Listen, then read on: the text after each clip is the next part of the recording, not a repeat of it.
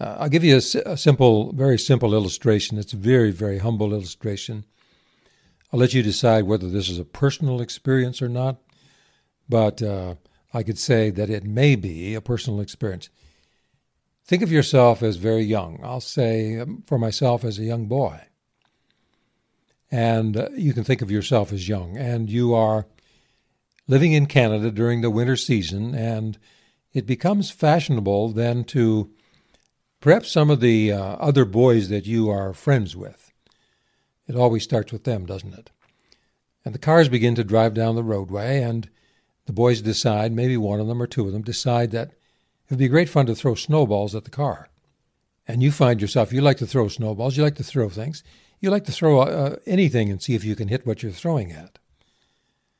And sometimes you get yourself in trouble doing this. And so you think there's no harm, it's just a snowball, it's not going to hurt anything. And you begin to follow the example of your friends and throw snowballs also as the car at the cars as they come down the roadway.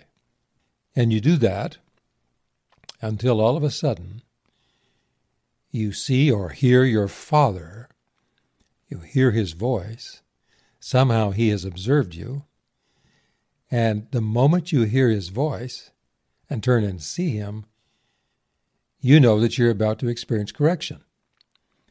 You're going to be disciplined because you have been doing something down deep you know you should not have done.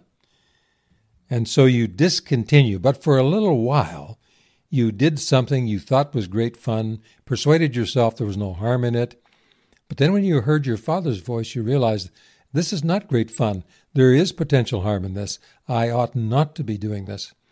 And immediately you discontinue. Suddenly your friends and their influence is not important to you at all because now your father's voice is speaking to you. And he's about to offer correction to you. And you know that. It's a little bit like that I use that as a humble illustration sometimes we find ourselves in this world striving against sin, but not doing a very good job of it sometimes, and actually doing the same thing as others are doing until we hear our Father's voice.